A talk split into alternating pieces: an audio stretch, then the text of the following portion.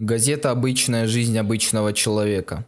Автор Евгений Сидоренко. Плохие заказы. Всякий раз, когда выполняю работу, я разделяю завершенные заказы на два типа. Первый – хорошие заказы, а второй, очевидно, что плохие. К заказам первого рода относятся работы, выполненные с душой, интересом и преследующим удовольствием. В основном проекты эти творческие, командные, где каждый проявляет инициативу. Конечная цель – получить качественный продукт на выходе и кайф от проделанной работы. Для фрилансера же обыденным является второй тип заказов. К сожалению, у меня таких достаточно. Не всегда получается раздобыть проект, где не будут трахать мозги правками. Правки это в каком-то случае хорошо, они позволяют довести продукты до идеала, но хороши эти самые правки только тогда, когда прописан pipeline – но в ситуации с фрилансом хорошее, внятное техническое задание встретить практически невозможно. С небольшим бюджетом, а уж тем более на фрилансе, клиент всегда не будет знать, чего он хочет, и скорее всего его поведение будет походить на Говарда Хьюза он с большой долей вероятности будет присасываться к каждой мелочи, которая ранее не обсуждалась, и попытается выжать все соки из суммы, которую заплатил, затрагивая при этом еще и психическое состояние работника. Ненавижу, блядь, таких скупердяев.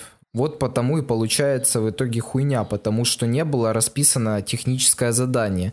Правками человек утомляется, а заказчик сквалыга остается недовольным. А бывают такие ситуации, в которых нету никаких правок и интерес получить крутую работу у заказчика отсутствует.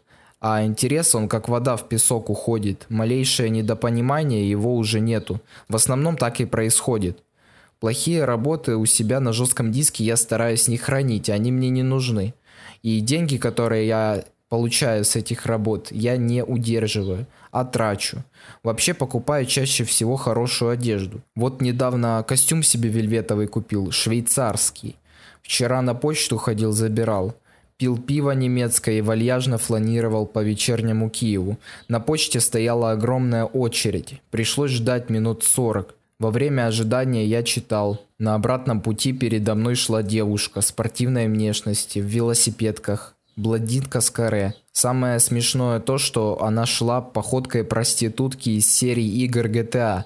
Вот клянусь вам, точно так, как в игре. Только менее эксцентричная и выгнута она была, как танцор гей Ник Кабенский.